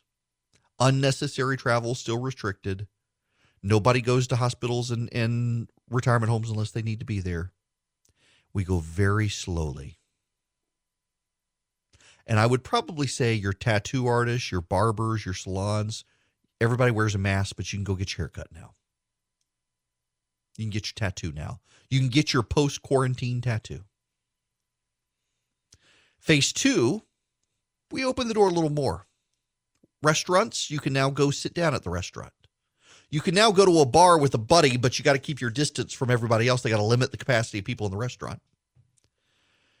More people can go back to work and life can resume further. Business travel goes back to normal. And then, if we continue to see the decline, then everything goes back to normal. Life goes back to normal. I do have a buddy, and, and I think this is worthwhile. A friend of mine sent me an email this morning, and he pointed out that one of the things we need to be mindful of is nursing homes. Nursing homes in Georgia and elsewhere are seeing the brunt of this. In fact, hang on, let me pull up because because this is a super smart guy who I thoroughly respect, uh, and I'm actually kind of miss interacting with him on a daily basis. He's he's one of the people who just he got burned out in politics and and decided it, it, he had had enough, and I don't get to interact with him very much anymore. And let me find his email. Here it is. Uh, where is this? Yes. Uh, according to the Georgia Department of Public Health numbers from Tuesday in our state, COVID 19 has killed more people over 90, 45 people, than everyone under the age of 50, 35 people. A disease so ruthlessly targeting the elderly implies the critical importance of keeping it out of long care facilities and it did from the beginning, but we got sidetracked on the other issues. Um, he's right. I, if you weren't here in the first hour, I was reading some of the headlines from around the world. Uh, nursing homes are where the brunt of this is. And we should probably escalate testing in nursing homes and long term care facilities and hospitals with elderly populations more than anything else. I think that's fair. And it looks like the White House plan focuses on that, but the White House wants global general testing. And and he points out, this friend of mine points out that we probably could have stopped the spread of this had we focused on nursing homes first. But part of the problem is that we didn't know. That there was no data. We reacted the way we reacted in light of a lack of data. And now we know, and I think he's right, we probably should target that. In fact, he said it, it's Stephen King stuff when you look at the headlines. Um, the military in Spain went into nursing homes and found bodies. In New Jersey, there was an anonymous tip, and inspectors went in and they found bodies, just piled up bodies of dead old people who had gotten the virus. Horrific, horrific, horror stuff. And it's happening here and abroad, and it's mostly nursing homes. That's a problem. To the phones we go up to Cumming, Georgia. Tracy, you are going to be next on the program. Welcome. I understand the importance of testing. Hi, um, of a person to see if they currently have the virus. But if I test negative, then I need to go back for a second or third or fourth or fifth test, etc. I am really interested in the antibody testing because mm-hmm. that's going to tell me if I have had it. And then if I have had it, then I can go further out to society, still doing the social distancing protocol, but have more confidence in allowing uh, people who have had the virus back out into the economy, back out into the world. And so, what's stopping us from going all out gangbusters with this antibody test that seems to be happening in pockets? Yes, and if uh, it's out there, why don't we take vans to neighborhoods and just yeah, I agree with you. Um, so they're having a the production lines are coming. They had to make sure they had a high enough accuracy rate. Uh, so they were doing trial runs in, in parts of the country that were majorly infected to make sure. So, for example, um, they've been testing people who they already knew did have it to make sure that there's an accuracy rate for the antibody test. Uh, and now that they know they're ramping up production, and Dr. Fauci, I believe it was Fauci or Birx one this week said that by next week it should be in enough of capacity that they can start spreading it around the country. But that was the problem, and the main reason is is it goes back to China. The Chinese produced a, an antibody test in addition to a standard test, and it turns out that it was 80% inaccurate instead of 80% accurate. And so we've had to essentially reinvent the wheel to make sure we got an accurate test. So well, I hope we've learned our lesson in relying upon any particular country for medical supplies or tests. Uh, you know, I hope so. In fact, I was talking to someone this morning before the show started who has very severe ADHD, and and, and I don't want to get into whether people think it's overblown or not. He he genuinely has a serious problem and requires medication, and it's bad. I've I've seen him when he doesn't have his medicine, and he can't get his medicine uh, because so much of his medicine is produced in China. Uh, the the core components and those core components are being diverted into other other things. In addition to a hesitancy to import stuff from China, and and he's he is down to to like a week's worth of his medicine, and is starting to get a little antsy about getting it. And we've got to, as a national security issue in this country, get away from relying so much on China on stuff. There's some things I think you can rely on China for we shouldn't, but uh, if we need to, we can. But medicine should not be one of them. William in Macon, you're going to be next. Welcome. Hey, Erick, how you doing? Good. How are you? Good. I, I didn't hear the exact question from that last caller, so I hope I'm not repeating. But my question is, uh, as far as this tracing goes and testing goes, um, I don't understand how they're going to do all this tracing. Uh, when it comes to my situation, I live alone. I work at home. I've always worked at home. I have never had to go to an office. But what I don't understand is how are they going to trace me if I don't go get a test? It seems like to me that everybody's going to have to get a test. Well, yeah. So Does the way it, sense? Yes, it does. And so the way the tracing typically works is let's say you test positive. You, you go to the hospital or d- your doctor because you're not feeling well, you test positive. What they're going to do to you is ask you where you've been in the last four days, who you've come into contact Right. with. And a lot of people you're not going to know. You okay? I was at the grocery store. Oh, okay, that's fine. Uh, you can't tell us who all you interact with. Maybe you'll recognize the cashier, and that's it. Uh, but is there anybody else? A- And they'd leave it at that. What I suspect may happen is they may rely on some technology like what Apple and Google have recommended. Uh, in fact, uh, the European Right. Union countries are starting to say, you know, this isn't a bad idea. Uh, maybe we should get people to put this app on their phone. Uh, and, and that would make it I've abundantly easy. Yeah. And it would keep your privacy. That's the thing I've been worried about is privacy. You don't want to Well- blackball somebody. Well, my question is, you know, I, I could have COVID 19 right now. I have no symptoms. I have not Right. had any symptoms. I could go out not knowing I don't have any symptoms, uh, infect someone, but I haven't had a test. Yeah. Well, So how, you know, how would I, I- how would I know that, and how would they trace all That's-? That's, That's the problem. Um, and and let me answer Right. that because I've got about 15 seconds here, William. Thank you for the phone call. Let me answer that when I come because it's a good question. What about the asymptomatic people? How do we even figure them out? There actually is an answer to this, and I actually know it. Uh, when we come back, I'll explain it. Why, hello there. It is Erick Erickson. This hour of the program is sponsored by Miss Griffin's barbecue sauce. Yes, because it's delicious. And I want to tell you about it out of the gate because it actually is delicious. And now that I've gotten into wings, um, I, I'm I'm eating because you know wings are really cheap right now. You can find them at the grocery store, and you can throw them on your grill. You can get the skin crispy, and then you can slather on some Miss Griffin's barbecue sauce, and it's delicious. Uh, go to if you go to Miss Griffin, MrsGriffins.com, uh, MrsGriffins.com, MRSGriffin.com. Uh, you can buy two get one free. It's delicious barbecue sauce, and it's a Georgia company. You want to help a Georgia company? Help a Georgia company by getting their barbecue sauce. Uh, it is a good South Georgia barbecue sauce uh, and made right here where I live in Macon, Georgia. So uh, go get it at your grocery store. Now, we must move back to the question from William on asymptomatic people. He says he works from home. He doesn't come into contact with people. He, he could be asymptomatic. Well, first of all, if you don't come into contact with people, the odds are you haven't gotten it. But let's say let's say you did, and you're asymptomatic and you work from home. How do they figure it out, and how do they how do they trace? I actually know the answer to this. Um, now I okay. A full disclosure of why I know. No, I did not talk to any experts on this one. I saw a video on the internet.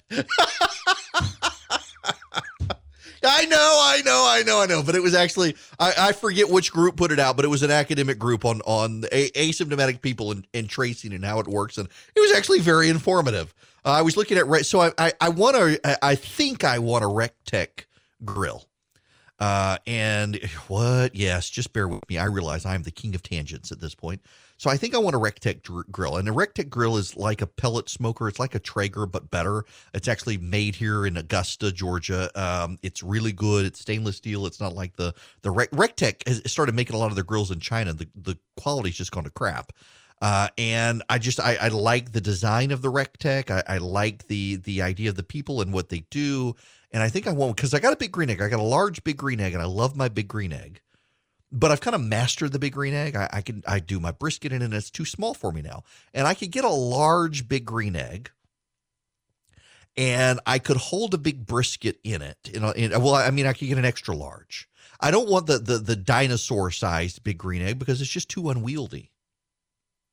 But I could get that, or I could get a Rec Tec grill and I could actually do a couple of Boston butts or several briskets at the same time in the Rec Tec 700. Or I could get the BFG, which stands for a big grill, and and do a whole lot and feed an army in, in the neighborhood. But nonetheless, so I've been looking at them, and I, so Where? How does this get you to asymptomatic testing, Erickson? Well, I'll tell you. I was on YouTube looking at Rec Tec grills, and I saw a video, and it was YouTube was promoting it, and it was from some one of the healthcare academic groups out there on on testing and how testing stuff works. And I was like, all right, I, I didn't know they were doing this, so I so I watched it. And so here's what happens with asymptomatic people. They can't trace. They can't. Except except except for this. You're asymptomatic. You you don't know you have it, so you're not going to go to the doctor. You're not going to go to the doctor because you don't have the symptoms, so there's no reason for you to be tested. Uh, and yet you have it, and you just don't know it. So what is going to happen is you're going to get someone infected. You, the asymptomatic person, will get someone infected, and that person will get symptoms. And that person will go to the doctor. They will test him. He will test positive for COVID 19. And the doctor will tell the, the symptomatic person, who all have you come into contact with lately? And he will he will give give William's name and say he's come into contact with William. Hypothetically, you know, William we, William works from home. We, we don't think William does, but he he called and asked the question, so he gets to be the name in the we hypo. Maybe that's a bad precedent because I don't want people to not call because they'll be in any event. So uh, Bob, Bob, that's Bob is the name of my sourdough starter. So so Bob comes up on the list. Uh, Joe has gone to the doctor. Joe tests positive for COVID nineteen. They say, "Who all have you come into contact with?" And he lists Sarah. He he lists he lists Bob. He lists um, Erickson. He, he lists Philip. Um, and, and uh, he lists all these other people. So all those people need to be tested. At that point, Bob is going to be tested. And they may never know that William got it from Bob if Bob tests positive. But they'll know that Bob is positive now. And they'll ask Bob, who all of you come into contact with? Well, ultimately what happens is a pattern develops. Let's say someone else comes in and they're they're sick and they test positive. Who all have you come into contact with? Well, Bob comes up again with them. And then someone else goes somewhere and, and they get tested and, and it goes goes into a health database, it's secure database, HIPAA, all that sort of stuff. But Bob's name comes up again. They're thinking, holy crap, Bob's come into contact with all of these people, and all these people are sick. And Bob is sick too. Maybe they got it from Bob. So then they go to Bob again. And they say, All right, Bob. Bob. Bob, who all you been around? And Bob does his best to give them the names of people who's around. And holy crap, all of these people are, are sick. Looks like Bob's a super spreader because Bob's had no symptoms. And they're able to figure it out that way. They're, they're, they're able to go around and say, okay, uh, Joe has it. He's positive. Who have you come into contact with? Well, Bob is one of the people. Uh, Sarah comes in. Sarah's positive. Sarah, who are all the people you've come into contact with? Sarah's come into contact with all these people and Bob. Uh, Jefferson. Jefferson comes in. Jefferson got all these people. Jefferson comes in. Bob. And suddenly Bob's on everybody's list, and is suddenly people thinking, hmm. And Bob now has no symptoms. Bob Bob is actually further along, it looks like, based on the amount of virus in his body, how quickly they give him the test, and it just lights up quick. Clearly, he's highly infected, but he's got no symptoms. He may be a super spreader. I was actually really fascinated by this. And it makes sense when you think about it um, that if you're a, if you are a if you're asymptomatic and you're never going to get the symptoms, you will be a super spreader. You'll spread it to a lot of people because you're not you don't know you're sick. Nobody else knows you're sick. You don't have fever. You don't have the symptoms, and and those are the conditions by which you're typically tested. And so, boom, um, you you go off and um, and all these other people start getting positive tests, and they all start doing names. And oh my goodness gracious, uh, look, look at this. Um, Everybody out there is showing up with Bob. Well, we better go check on Bob. And it turns out that um it turns out that Bob was the super spreader. Now, what about this this app that Apple and Google want to, to find all these people? This is an interesting one. Uh, what happens is Apple and Google on Android and Apple devices. I, I have an iPhone because I am a, a a person who cares about the quality of my electronics. So I have Apple devices. And Apple wants to put an app on your iPhone.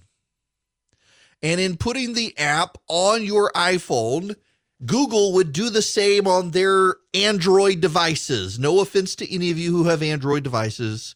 I realize that, that Apple devices tend to be very pricey and you can get a good deal on an Android device.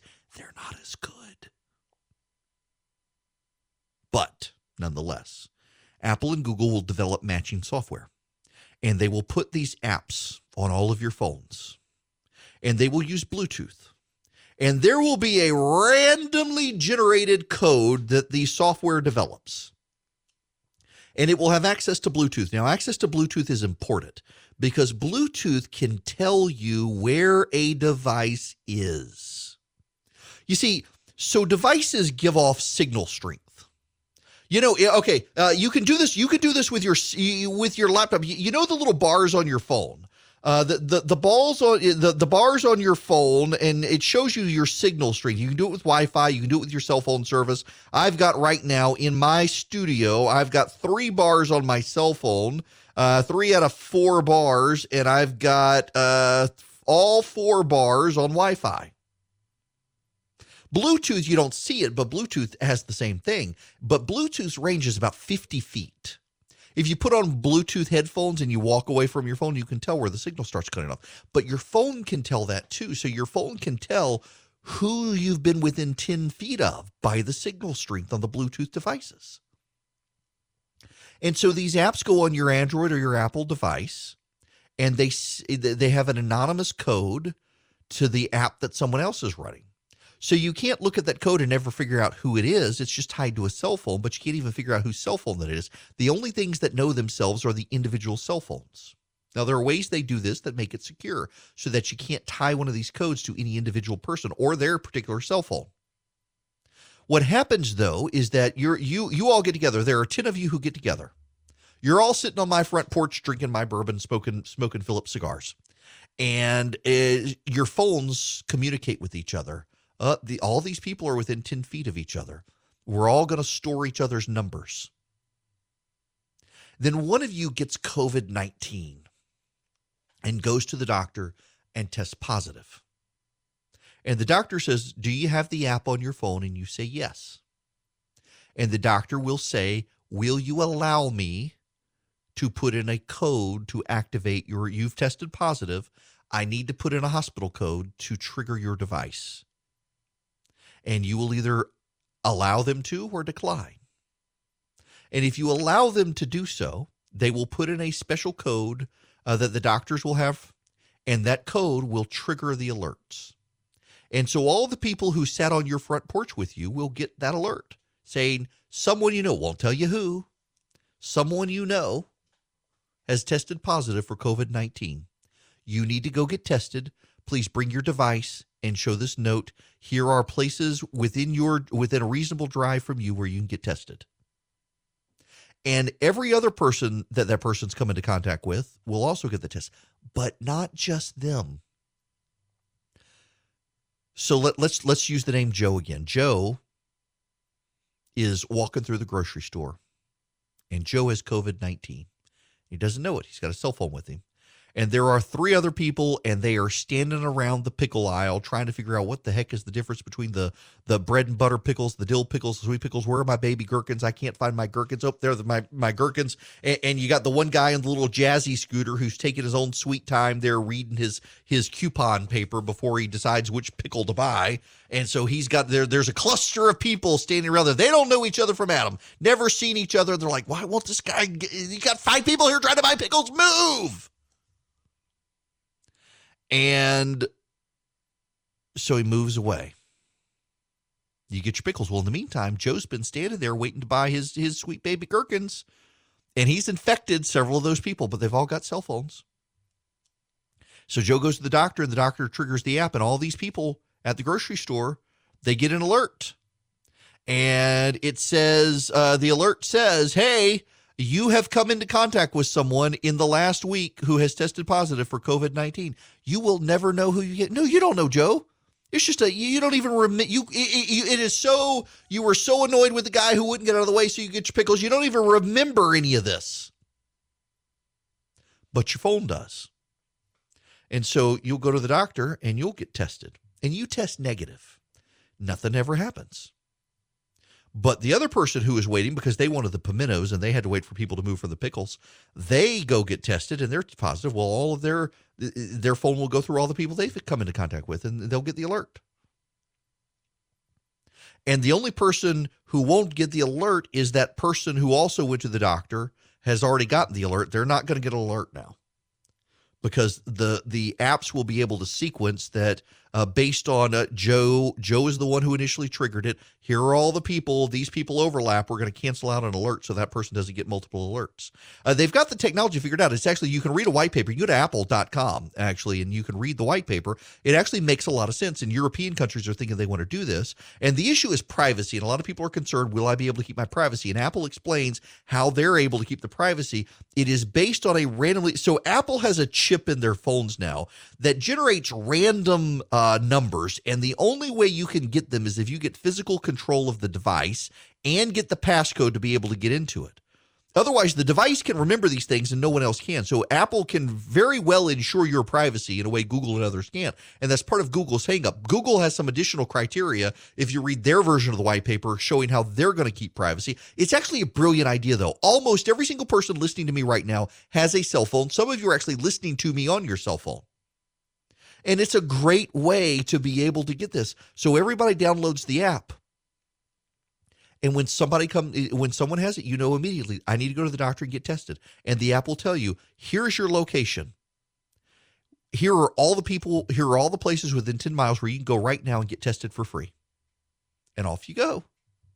And the tests now that they're they're trotting out these tests where you only have to wait a few minutes to figure out whether you're positive enough, less than 30 minutes now in some of these testing, and you'll be able to get tested and they will be able to take care of you. They will be able to make sure that you're okay. I think it's a brilliant idea. If they actually come out with the app, they're developing the app, they're trying to get buy-in from governments on the app. If they do develop it, I'm absolutely I'm putting it on, I'm putting on my whole family. We'll put it on our phones.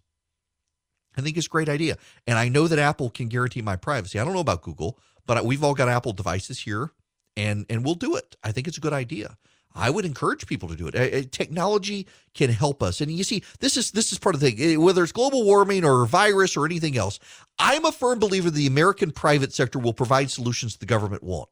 And like Bill Gates is using his billions of dollars right now to help find eh, find a cure for this virus. And there are all sorts of conspiracy theories that he invented the virus or he's going to get rich off of it or some such. None of it's true. But think of all the Democrats on the campaign trail who said billionaires should not exist. If billionaires did not exist, Bill Gates would not exist, and Bill Gates would not be trying to find a cure for this virus right now. If major American corporations did not exist right now, Apple and Google would not have worked together to find an easy solution to help make our lives easier. It's a great idea. We just got to get buy in from people to be able to do it. Let me bring you guys up to speed real quick on a news story that is happening at this very moment here in Georgia a a high school two high school students in Carrollton, Georgia. I saw Carrollton trending on social media and thought um, that something must have happened with the virus. And so I, I I got on the the video and decided I would check it out and see what's happening with the virus. And nope, nope, it's not a virus. Um, it is two students from Carrollton High School in Carrollton, Georgia. My wife is is from there. Uh, went to West Georgia University, graduated from West Georgia, started out at Mercer. And this girl now who made this video uh, went to West Georgia University, and it is pure racism, and it has exploded on the internet today this couple, this boy and this girl, I assume they're boyfriend and girlfriend, uh, went into a bathroom uh, making a TikTok video and said they were going to make. And when you look into the sink, there's a little piece of paper and it has the N word written on it. And then they they pick up cups that have water in them, and underneath one of the cups it says uh, "No Dad," and they pour that in and then um, then they pour in another cup that says does drugs, and then they do another cup I think that is uh, lazy, and um, then there's another cup and it says it's something positive, and there's nothing in the cup to pour in, and then they add soap, swirl it around, and flush it down the drain. That that's that's happening this morning here in Georgia on social media. It looks like they they posted the video sometime overnight. Uh, that they've already the, the couple has already been identified. Uh, the girl they were Carrollton High School students. The girl is headed off to college, and the internet is out to ruin their lives. And they were idiots, idiots and someone has posted a series of text messages with the girl defending herself saying they they never actually thought that anyone would see it. They, they, let me let me let me just clue you people in. Um saying i never thought anyone would see it is not really an excuse. It's and it's certainly not an apology. Uh, wow. Um parents don't let your kids use TikTok. It, it's not just a Chinese surveillance system. It, and it actually is. It is a Chinese surveillance system. And, and when we're all mad at China, every single one of you should get off TikTok. But also, uh, your kids are stupid and they're going to do stupid things and their lives are going to be ruined. Um, if from here on out, for the rest of these kids' lives, uh, the internet is forever and they will be found and they will be ruined. And it, wow, what a two idiots, racist idiots at that. Uh, no excuse for doing something like that. They they should have known better. Uh, and and well, uh, they're they're going to meet the internet mob, and they'll to some degree deserve it. They'll learn a lesson, and there won't be a lot of recovery from. When we come back, more of your phone calls 877 97 Erick, 877 973 7425. And also, we need to talk about Joe Biden. We need to get off the virus and talk about Joe Biden because, man, it's not looking good for him right now. Well, I, I think we just reached peak Trump. the president of the United States has tweeted, Liberate Michigan. That's right. Uh, liberate Michigan, the president has tweeted. Um, oh boy, let's go to the phone, shall Liberate Michigan, he says. It also says liberate Virginia. They've taken your Second Amendment rights. Liberate Virginia, he says. Let's go to the phones. Jeff and Marietta. Uh, let's liberate Marietta. Jeff, how are you? We're we're liberated. Good. Thanks What's for having going me on? on. Sure. I I have something that I I don't know. It's ever since uh, the story about a, a well-known steakhouse came out, and that they got twenty million dollars. Yeah. Uh, it's been Was it 20? I thought it was mind. 10. Uh, no, it was twenty, I believe. Oh gosh. Okay. Yeah, I said 10 I said ten this morning. So okay, twenty. Okay, okay.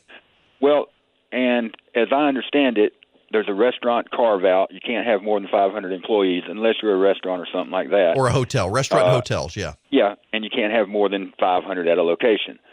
Fair enough. And as I also understand it, this steakhouse managed to get twice the maximum money by using two subsidiaries, right? Yes. It's Yep. Yep. Steakhouse subsidiary one and two, so they got 20 million. Uh, in four days, four days after the program opened, they had 20 million dollars in their pocket.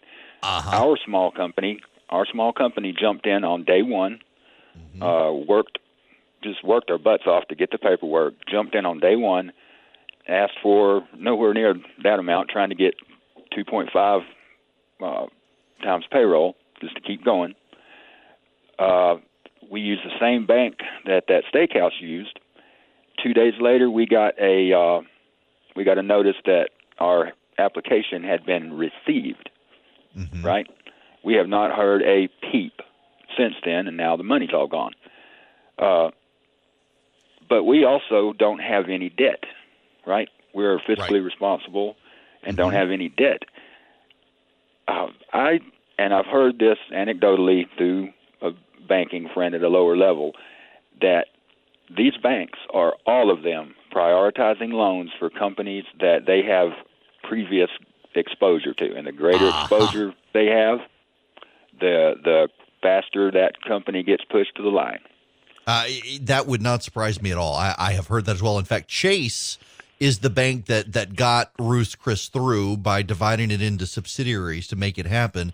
And Chase actually has a bunch of Ruth Chris debt. So I mean, clearly they, they gave priority. There should be a congressional investigation into this. And that, by the way, is why I've been telling people go to smaller banks, credit unions, building and loans because the big banks. Uh, they, they don't care about your business, even if they got your bank account. Like, for example, I use um, I, I, I use Bank of America for our personal banking, uh, and I will not use it for my business banking because I, I can assure you they don't care about my business um, because I'm I'm I'm not a I'm not big, and it is a huge problem. In fact, I, I you know I've been telling people to go to First Liberty uh, firstlibertyga.com, the, the Frost family over Newnan to, to get into the program for their small businesses. They were able to get a lot of people in because they're more nimble, were able to get people in. Uh, they handle everything themselves and have to go through bank bureaucracy. And they can't get people in now because of some of these companies. In fact, you know, I was actually myself going to do the payroll protection program for my employees for this radio show. I don't actually make money off this show. Now, I, I, I do an evening radio show I, I get a salary from there, but I, I don't from the resurgent. I've I've run the resurgent for five years, never took a salary. Uh, running starting this program, now have revenue. Was going to take a salary, decided not to, and was going to get the payroll protection program for my employees, uh, just because hard times didn't know what's coming. And I finally decided, you know what, we're not going to do that because there are companies that I don't necessarily need it right now. I assume I'm not going to need it. And there's no reason for me to go apply for it when there are companies who desperately do need it and I might be depriving them of money.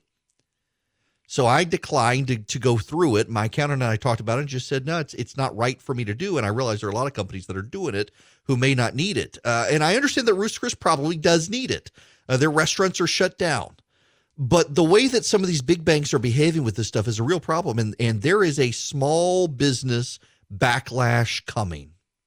And there is a massive, massive wave of individuals who are going to revolt on this, and they deserve to. And Congress should get involved, and, and maybe it's time to re break up some of these big banks.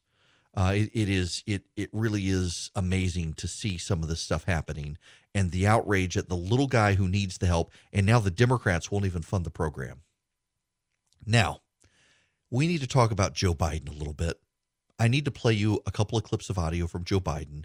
He's making the rounds. And I got to tell you, one of the things that Joe Biden is doing is he's reading. Joe Biden is reading the notes, he's reading the messages, he's reading the things that he says, oh my goodness gracious. And one of the things that I think we keep coming back to, and I've spent this morning talking to the docs that, that used to work with Sanjay in our last administration and heads of other entities, uh, that, uh, um, you know, it gets down to testing. It's about uh, testing, tracing, and treatment. And, uh, and still we're way behind on the testing piece. And I don't quite, I don't quite understand why we're taking so long to do the kinds of things that that have to be done. Um, you know, there's a uh, during World War II, uh, you know, where Roosevelt came up with a thing uh, that uh, you know was totally different than a than the, the it's called he called it the you know the World War II. He had the war the, the War Production Board. Well, I don't know why we don't set up something like a pandemic production board. Uh, and he read notes the whole time. Let's keep them coming. I mean, people are frightened. They're frightened. People we know who aren't close friends, who have access to our telephone number, how to get a hold of us, and these these these roundtables we do with people who are in the front lines, who are the are, we. I mean, they're they're scared to death, Joe. Joe, basic things like how, how do I go home? Our son-in-law is a physician up in uh, a surgeon up in uh, Philadelphia, one of the major hospitals. And he talks about the nurses who are afraid to go home because they may get their children get infected. They have little kids at home. What are they going to do? How are they going to take care of their child? What's going to happen when they can't see mom? We have a friend who tries to go to the nursing home and sit outside a window and put her hand mm. up on the first floor window to just be able to touch her mother's hand at the other side. And now the mother's not able to get up and even do that. These are people who are frightened and they're looking for leadership. And what bothers me what bothers me so much is the President of the United States doesn't take responsibility. the president of the United States acts like this is not, his, not, not nothing is his fault. Nothing is his responsibility. You know, Franklin Roosevelt made the case that, look, just tell the American people the truth. I'm paraphrasing. They can handle it, but you got to let them know what you're doing. You got to let them know you understand their pain. Okay. Yes, but the president has done that. Has he not seen the press conferences? You know, the president actually got blown up yesterday by journalists for not recognizing the knowledge and uh, of of the people in the the private sector who were participating in fighting the virus. He got blown up for not acknowledging workers laid off. He got blown up for not acknowledging unemployment. He's been doing that at virtually every single press conference for the past several weeks, and yet yesterday he didn't, as he's talking about reopening the economy, and they attacked him for all of it. One last thing, look, Anderson, you and I have talked about this. We have an opportunity now to take in a recovery act, a real recovery, we can fundamentally change the science relating to global warming. So we're gonna now wrap in and make this about global way to way to get people who who are skeptical to go along with you on on fighting COVID nineteen. This, by the way, this gets to the point I was making earlier that one of the reasons there's so much skepticism of people on the right is because the constant desire of the left to hijack situations like this for their pet agenda. When your pet agenda never changes in the light of a crisis, it suggests maybe there is no crisis one more Joe Biden clip. Kinds of things that that have to be done. Um, you know, there's a uh, during World War II, uh, you know, where Roosevelt came up with a thing uh, that uh, you know was totally different than a than the, the it's called he called it the you know the World War II. He had the war the, the War Production Board. That's that's the shorter excerpt of the first clip I played, just to give you a sense of it. Yeah He's old. He's old. I wonder I I I, I wonder if it's possible to find someone who could be his vice presidential nominee who isn't going to scare the bejesus out of people who don't like the president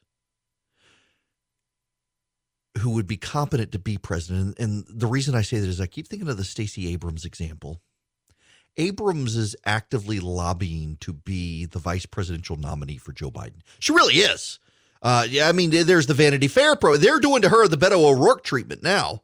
Uh, you, you, got the New York Times op-ed about her. You got the Vanity Fair piece. You got Democratic politicians, and they're all oh, Stacey, Stacey, Stacey. She's our girl. She's our girl. She's never been elected anything other than a state house seat in Georgia. They want her to be essentially the de facto president for Grandpa Joe, who'll get lost in the White House.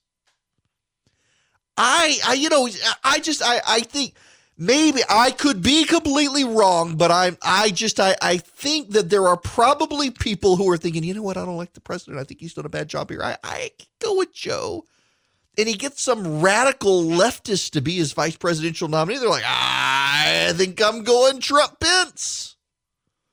If it's the battle of geriatrics, let me at least go with the one who, if he dies, we get a competent president by the vice president.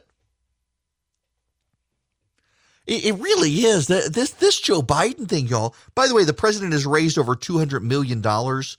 Uh, Biden and the Democrats are struggling to come up with a an agreement uh, by which uh, to share money.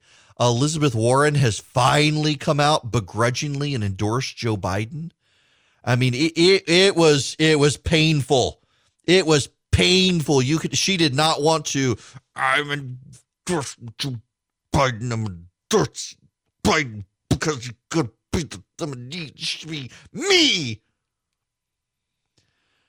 Back to the Indian reservation with her.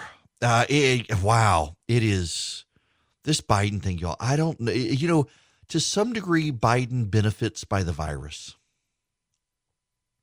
because he doesn't have to be on the campaign trail. He doesn't have to be out there doing events. He can do very guarded interviews where he can have his and he's clearly he, he's reading his notes. He, he he's clearly reading notes, and he's got sympathetic audiences with members of the media who don't like the president, who are willing to give him the benefit of the doubt, but even then he's not doing well. He's he he struggles with his thoughts. He's got to look down at his notes. Kinds of things that that have to be done. Um, you know, there's a uh, during World War II, uh, you know, where Roosevelt came up with a thing uh, that uh, you know was totally different than a than the, the it's called he called the you know the World War II. He had the war the, the War Production Board. Man, the Biden Trump debate is going to be amazing. It is going to be amazing. Will it even have, if they do it, will there even be a crowd? Will they socially distance from the crowd? Man. On Tuesday, must listen radio for you. Tuesday morning, uh, the CEO of Waffle House is going to join me on the program uh, to talk about uh, what they're doing, uh, how they're coping with fires, their supply chain stuff. Uh, looking forward to talking to him. Excited by it. Also, Abby uh, at our flagship station sends me word. UGA has moved in person commencement exercises. There will be an online congratulatory message on May 8th when graduation was supposed to happen. Who are the nerds who are going to rush to their computer to see that on May 8th. You know, there are going to be some, we have to watch our congratulatory. I'm sorry. I shouldn't be making light of it. I realize they're trying to do something nice, but come on. Uh, spring 2020 undergraduate commencement is going to be Friday evening, October 16th, 2020 at 6:30 p.m. with the away game against Missouri, uh, October 17th. So you'll be able to to go have graduation and hang out for the Missouri game the next day. Spring 2020 uh, graduate commencement for master's and doctoral degree candidates will be Friday afternoon, December 18th, my wife's birthday. December 18th at 2:30 p.m. at Stegeman Coliseum in combination with the regularly scheduled fall 2020 graduate commencement. So they're going to try to do in-person commencement by December. Assuming life goes on and we don't have another virus outbreak, life should go back to normal. We need to have college football. You know, there are some governors out there now saying that they're not even going to have college football this coming year. I'm telling you guys, here's my thinking. I think we've needed to do what needed to be done. We needed to do what needed to be done. We needed to do what we did. We needed to shelter in place. And I realize there are there are a very vocal minority of people who disagree with me on this. And and you get the luxury of saying it's no big deal because you sheltered in place and this thing didn't get as out of control as it otherwise would have. But Sweden, but Sweden, but Sweden leads the deaths in Europe now or in, in Scandinavian countries uh, because they didn't shelter in place. Um, you, you get the luxury of saying it's no big deal. You get the luxury of saying, well, well, few people died uh, because we sheltered in place. More people have died in now seven weeks of this than died in the 2018 2019 flu season, which was a six month period. Uh, and this is a bad thing. And it is overwhelming hospitals in parts of the country. You know, somebody actually emailed me yesterday and said, you know, we didn't do this sort of stuff with polio. And we were having polio epidemics in, in the 1950s. And you know, you're right. We were. Uh, except uh, the difference between polio and this is that the polio epidemics of the 30s, 40s, 50s, well, the, the biggest, by the way, the biggest polio epidemic was in the 1940s. There's a, there is a reason we didn't shelter in place in the 1940s during the polio epidemic. It involved a, a short little man with a tiny mustache. In the 1950s, uh, we had the, the second biggest polio outbreak in the United States. But the difference is that one, it affected kids more than adults, but two, actually we did shelter in place in those communities. Uh, people were quarantined in those communities. Businesses shut down in those areas to, to contain the epidemic. It, it wasn't a global pro- it wasn't a global problem. It wasn't a nationwide problem. It was a regional problem. Oftentimes it was more suburban and, and really urban areas than anywhere else and it'll frequently affected new york city ma- major major cities the new york city area the boston area san francisco but it didn't affect the whole nation. Um, you know, we're going to be arguing about this for the rest of our lives, I'm sure. And we, we have approached the time where we will go back to work and people will say it's no big deal. It was no big deal. We wrecked our economy for no big deal. And they'll be able to say that because we sheltered in place. That that's my position. And there will be a lot of people who are mad about that. But that's my position that that you get to be able to say we wrecked the economy for nothing and you get to say it because you stayed home and didn't spread the virus. But you know what? Yeah, I, I have a fear. While we're here at the end of the program, let me, let me tell you what my fear is. We'll get out of the house and it'll start spreading again. And there'll be a lot of people who said, I'm not getting back in my house. This was no big deal. Hardly anybody died. And it'll be far worse. That that's what happened in the Spanish flu epidemic of 1918. That's one of the reasons it was so bad is because it was it, it made the first wave, and people didn't think it was. People thought it was exaggerated claims, and so they didn't pay attention to the second wave, and they all went out and about and did their business, and people started falling over dead, and by then it was too late. I, I hope we don't get to that point.